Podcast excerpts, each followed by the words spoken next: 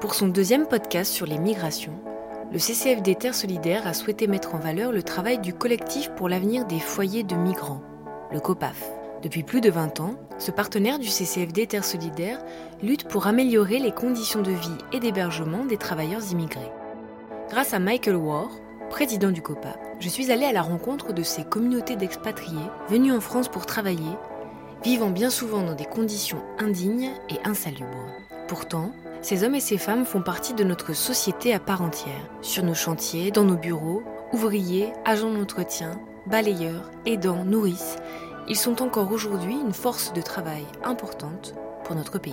C'est un combat pour l'égalité des droits, c'est un combat pour le respect de l'être humain, quelle que soit son origine, quelle que soit la couleur de sa peau, quelle que soit sa religion. Avant de partir pour Vitry-sur-Seine, où nous sommes attendus au foyer des Ardoines, je rejoins Michael dans les bureaux du DAL, le droit au logement. Le COPAF est un réseau de militants euh, issus de milieux divers, des milieux tiers-mondistes, des milieux euh, antiracistes, maoïstes à l'époque, mais ça fait il y a 20 ans, 25 ans, 30 ans maintenant, et des gens qui fréquentaient les foyers. Nous nous sommes regroupés à l'occasion de la publication d'un rapport qui avait été demandé par Alain Juppé en 96 et qui faisait le point du point de vue de l'État et du point de vue euh, de la bonne bourgeoisie française euh, des foyers de travailleurs migrés. Alors, ce qu'il a découvert, c'est pas complètement étonnant, c'est que les bâtiments étaient très délabrés, c'est vrai. Euh, les bâtiments étaient parfois très suroccupés, c'est vrai aussi, et qu'il y régnait une sorte de vie de communauté un peu à la débrouille, un peu sur les marges parfois, que lui il déclarait euh, en dehors de la République, contre les droits de la République et que il auquel il fallait absolument euh, mettre, un, mettre un terme. Et nous sommes dans la dernière ligne droite, dans la dernière phase, qui est le déménagement, la réhabilitation, la reconstruction des grands foyers euh, de la banlieue parisienne. Le foyer Barra, le foyer Rochebrune, le foyer que nous allons visiter tout à l'heure, le foyer Ardoine à Vitry. Et ces grands foyers sont dans un état d'insalubrité révoltant. C'est ce que nous explique au foyer des Ardoines Demba Doucouré, devant sa porte de chambre qui fait face aux sanitaires remplis de moisissures. Ça, ça, ce, sont, ça ce sont les douches. Euh, vous voyez, il y a des chambres qui font face. Et croyez-moi, ces gens-là, ils vivent un calvaire. Qu'ils prennent la merde de tous les gens. Ah, ben, vous voyez, vous voyez, vous voyez.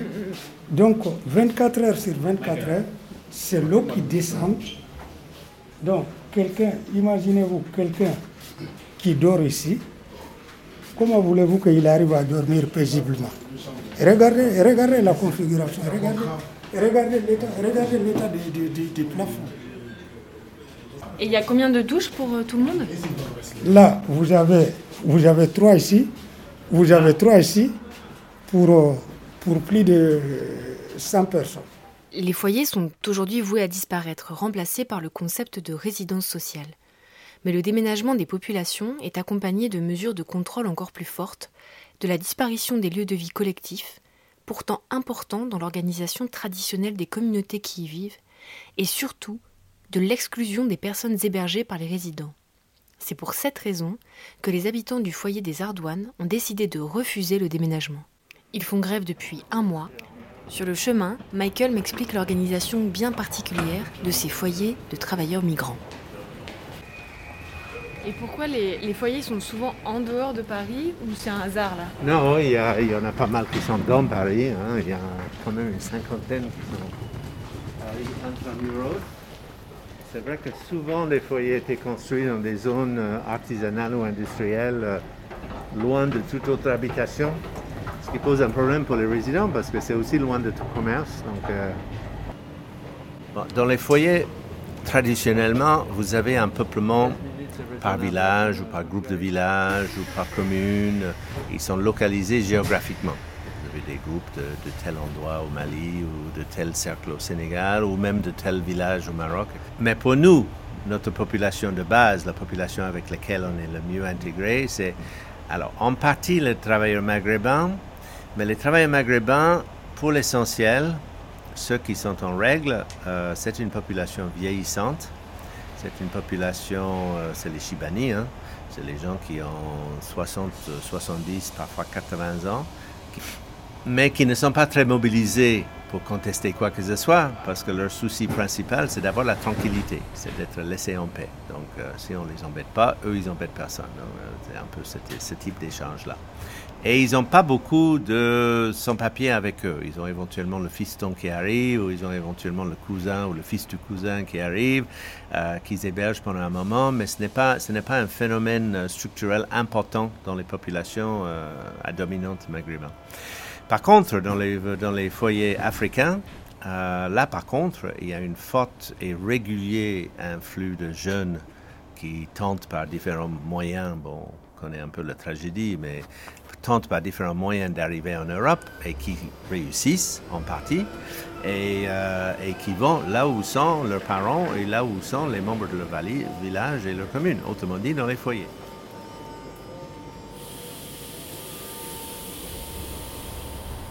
Le foyer est juste là, vous, allez, vous le voyez euh, sur la droite qui arrive, là, le bâtiment crème euh, vaguement orange, là, oui, c'est celui-là. Et le bâtiment qui doit être démoli, c'est le bâtiment le plus près de, des chemins de fer.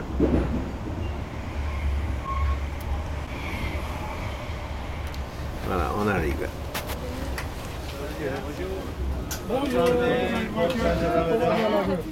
Bonjour. Ok, soyez les bienvenus, on est là. Voilà, je m'appelle Doukouré Demba, membre du comité des résidents.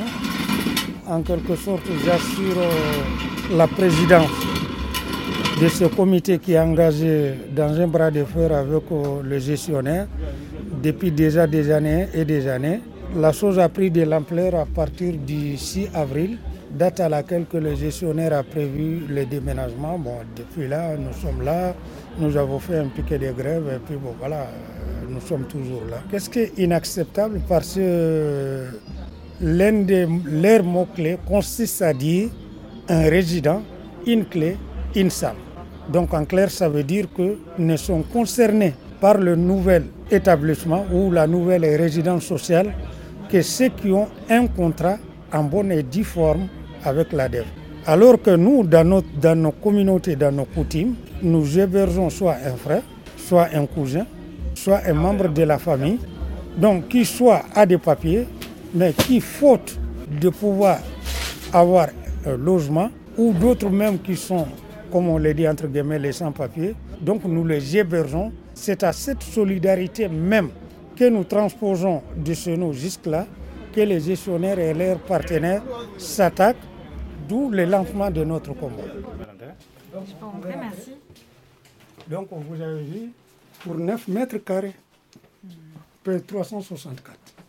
364 pour 9 mètres carrés. Vous avez vu la... C'est très petit, oui. Voilà, vous avez vu Donc il y a la place pour euh, deux matelas. Non, ça, normalement, officiellement, il ne doit pas être là. Hmm. Donc ça, c'est mon fils qui est à côté de moi. Donc si je dois déménager demain, dans ces conditions décrites par l'ADF et ses partenaires, lui, il va se retrouver dehors, sans papier, sans travail, dehors. Voilà. Est-ce que vous pouvez peut-être décrire un peu ce qu'il y a dans la, dans la chambre? Une petite table où les affaires sont superposées, un frigo, une siège, un placard, un petit lavabo. Fofana Boubacar, je, je suis venu ici depuis le 14 mai 1992. Donc ça, c'est votre chambre. Hein ça, c'est ma chambre. Bonjour. Il y a deux lits. Et ça et ça. Et trois chambres, c'est mon frère. Donc nous, on est trois ici. Donc il y a un frigo, une table, une chaise. Ce petit armoire là, c'est moi-même qui l'ai amené ça.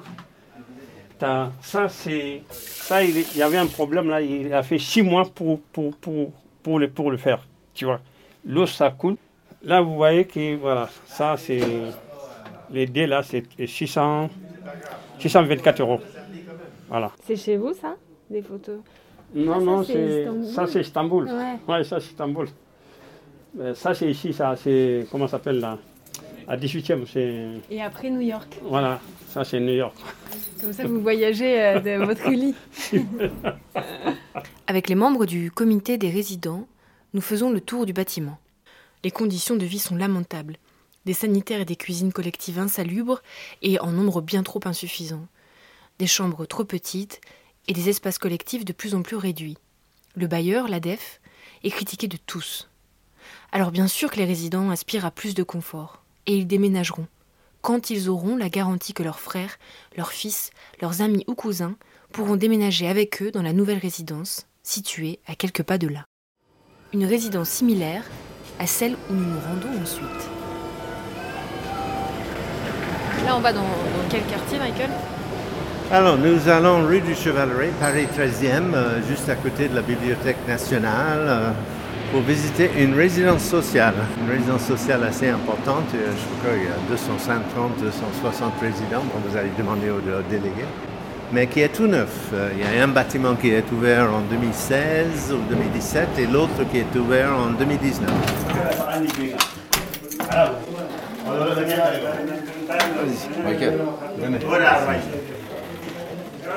Merci de nous accueillir chez vous. Ça, c'est euh, la chambre, comme vous voyez. Et ça, c'est le lit d'Adoma. Les deux chaises sont à Adoma. Et ces meubliers que vous voyez sont à Adoma. Et le reste, c'est à moi. Voilà. D'accord, donc Adoma, le, le- le gestionnaire, fournit les meubles. Voilà, il fournit, fournit un lit, une table à manger, et puis ces petits, comment est-ce qu'on appelle ça? Une commode. Une commode, voilà, et deux chaises. Bon, là, la, la cuissinette, plaque de cuisson, le frigo, c'est à demain, le reste électronique, ça c'est Et ici, la, la petite salle d'eau. Voilà. Je me présente, Oumar Ouagé, je suis originaire du Mali. Je travaille en France, à Neuilly-sur-Seine. Je suis agent de propriété, je suis chef euh, de site depuis une vingtaine d'années. J'ai 26, 26 ans de résidence en France. Là, présentement, je suis délégué provisoire depuis six mois à peu près. Qui dans vos délégués lisent un peu facilement? Il y a moi et puis M. Correa. Alors c'est quoi ça, Michael? Euh, oui, trois, trois. Il y a, il y a Bakary aussi qui lit. D'accord. Bon, la semaine dernière, nous avons tenu une, rédi- euh, une réunion au foyer Tolbiac. On discutait entre les foyers du 13e les différents problèmes, ou bien d'expulsion, ou bien de malfaçon et de problèmes euh, de dysfonctionnement dans le bâtiment, ou bien des problèmes de voisinage. À partir des différents griefs, on a composé une lettre adressée aux élus, au conseil de quartier, aux adjoints au maire et au maire, en leur demandant de nous recevoir. Ça fait partie du rôle du COPAF, en fait, de venir vous accompagner, c'est ça? Oui, en fait, nous, on est un peu démunis quand même, en- parce qu'on ne sait pas trop euh, les, les lois. Ce n'est pas notre habitude de nous défendre contre ce genre de sujet. Donc la COPAF est là pour nous une grande aide, parce qu'on était démunis, désemparés même, je veux dire, quand certains de nos résidents ont reçu des mises en demeure, même des assignations en- à comparaître en justice et même aussi des assignations, des ordonnances d'ex- d'expulsion. Voilà, ça nous a aidé à pouvoir euh, écrire certains courriers à, à notre bailleur, c'est ça, à notre bailleur, et ainsi qu'aux autorités judiciaires aussi. Donc euh, la COPAF a été d'une très grande aide pour nous. À entendre Oumar Ouagé et Michael discuter, je comprends encore mieux les craintes des résidents du foyer de Vitry. Le bailleur de la résidence où vit Oumar Ouagé, à Doma, avait donné un accord oral aux anciens membres du comité. Tout le monde pourra déménager et les habitants pourront continuer de faire ce qu'ils ont toujours fait, c'est-à-dire héberger des membres de leur famille ou des amis. Mais la promesse a été de courte durée. En entrant, on nous a fait signer des contrats, euh, des sortes de bails en fait. Et dans ces bails, ils savent que 99% des Africains qui résident ici ne, lisent, ne savent pas lire ni écrire. Même parler français correctement, non. Donc il, il juste un papier, ils disaient signer ici. Et les gens signaient sans, sans savoir qu'est-ce qu'ils ont signé. Ils ont attendu quand même à peu près un an avant de commencer à, à- à envoyer des mises en demeure aux personnes de ce bâtiment A là. Les autres du bâtiment B, eux, ça fait déjà cinq ans qu'ils sont là. C'est après quatre années aussi qu'on a commencé à les envoyer des mises en demeure, soi-disant qu'ils ont de euh, suroccupants. Par exemple, ils ont leurs frères ou leurs fils, leurs cousins qui dorment avec eux. Donc, leur système maintenant de, de contrôle, par exemple, ils vont, ils vont parfois dans, dans les chambres, ils viennent, ils ont une clé, ils ouvrent. Personnellement, ils ne sont pas rentrés chez moi la nuit, mais le jour, le jour, deux fois, il y a l'un des employés d'Adoma qui rentrait dans ma chambre, je dormais, j'étais là, je dormais. Et sans prévenir Sans prévenir. La première fois que j'ai entendu une clé ouvrir ma porte, ça m'a vraiment surpris. Le gestionnaire se donne le droit de visiter à tout moment, alors normalement après affichage de leur intention, mais en fait il y a des endroits où, ils laissent tomber même cette restriction-là, a le droit de visiter à tout moment les, les, domiciles privés des personnes qui sont leurs résidents. Nous on trouve ça absolument scandaleux, c'est pour ça que aussi, on est en train d'essayer de, faire campagne. C'est la petite brochure que nous avons sortie euh, l'année dernière et on espère pouvoir faire un colloque et des propositions de modification de loi cette année. Mais ce qu'on veut, c'est que pour les travailleurs immigrés ou pour les travailleurs tout court, les travailleurs qui vivent séparés de leur famille, ce ne sont pas des gens qui sont précarisés spécialement, ce ne sont pas des gens qui demandent un accompagnement social spécialement. Donc nous, on veut, dire, euh, il faut arrêter cette histoire de résidence sociale euh, fourre-tout de la misère, fourre-tout de la précarité, parce que d'une part, ça crée des situations qui vont être explosives, ça va créer des problèmes de cohabitation ingérables pour les gestionnaires, et deuxièmement, c'est complètement inadapté à la population des travailleurs immigrés adultes qui habitent les foyers de travailleurs immigrés. En quittant Oumar, je réalise ce qui se joue derrière ces histoires de déménagement. Il s'agit du contrôle des personnes en situation irrégulière. Mais c'est aussi révélateur de notre manière de penser nos relations aux autres. La France a toujours accepté la force de travail, mais pas l'homme qui va avec, résume avec beaucoup de justesse Michael. Il faut se fondre dans un moule et accepter de vivre comme nous l'entendons, chacun chez soi, derrière des murs. La mixité sociale imposée dans les nouvelles résidences permet aux décideurs de rassembler des populations précarisées que seule la pauvreté et l'impuissance unissent. Ils enlèvent les espaces de réunion alors que les travailleurs immigrés ont besoin de se réunir régulièrement par village d'origine. Ils aseptisent leur manière de vivre par faute de compréhension d'un projet migratoire bien trop éloigné de leur réalité, de notre réalité. Et alors, quelles seraient euh, les solutions, euh, la solution idéale en fait? Les droits. Avoir les droits.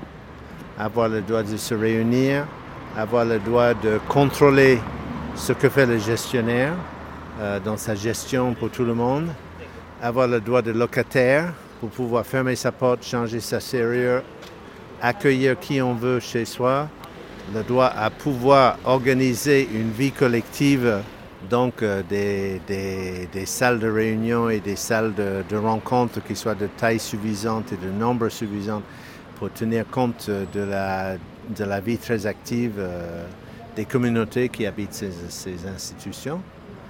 C'est essentiellement ça qui changerait fondamentalement et dans un sens positif euh, le destin des gens qui habitent les résidences sociales. Tout le monde, tout le monde aspire réellement vivre dans un peu de confort. Donc aller vers le nouveau bâtiment, ça nous fera énormément plaisir, mais donc nous préférons vivre euh, dans ces conditions difficiles plutôt que d'aller s'installer confortablement tout en laissant derrière lui soit un neveu, un frère, un cousin. Voilà pourquoi sinon tout le monde, tout le monde, tout le monde, tout le monde aspire au moindre de confort.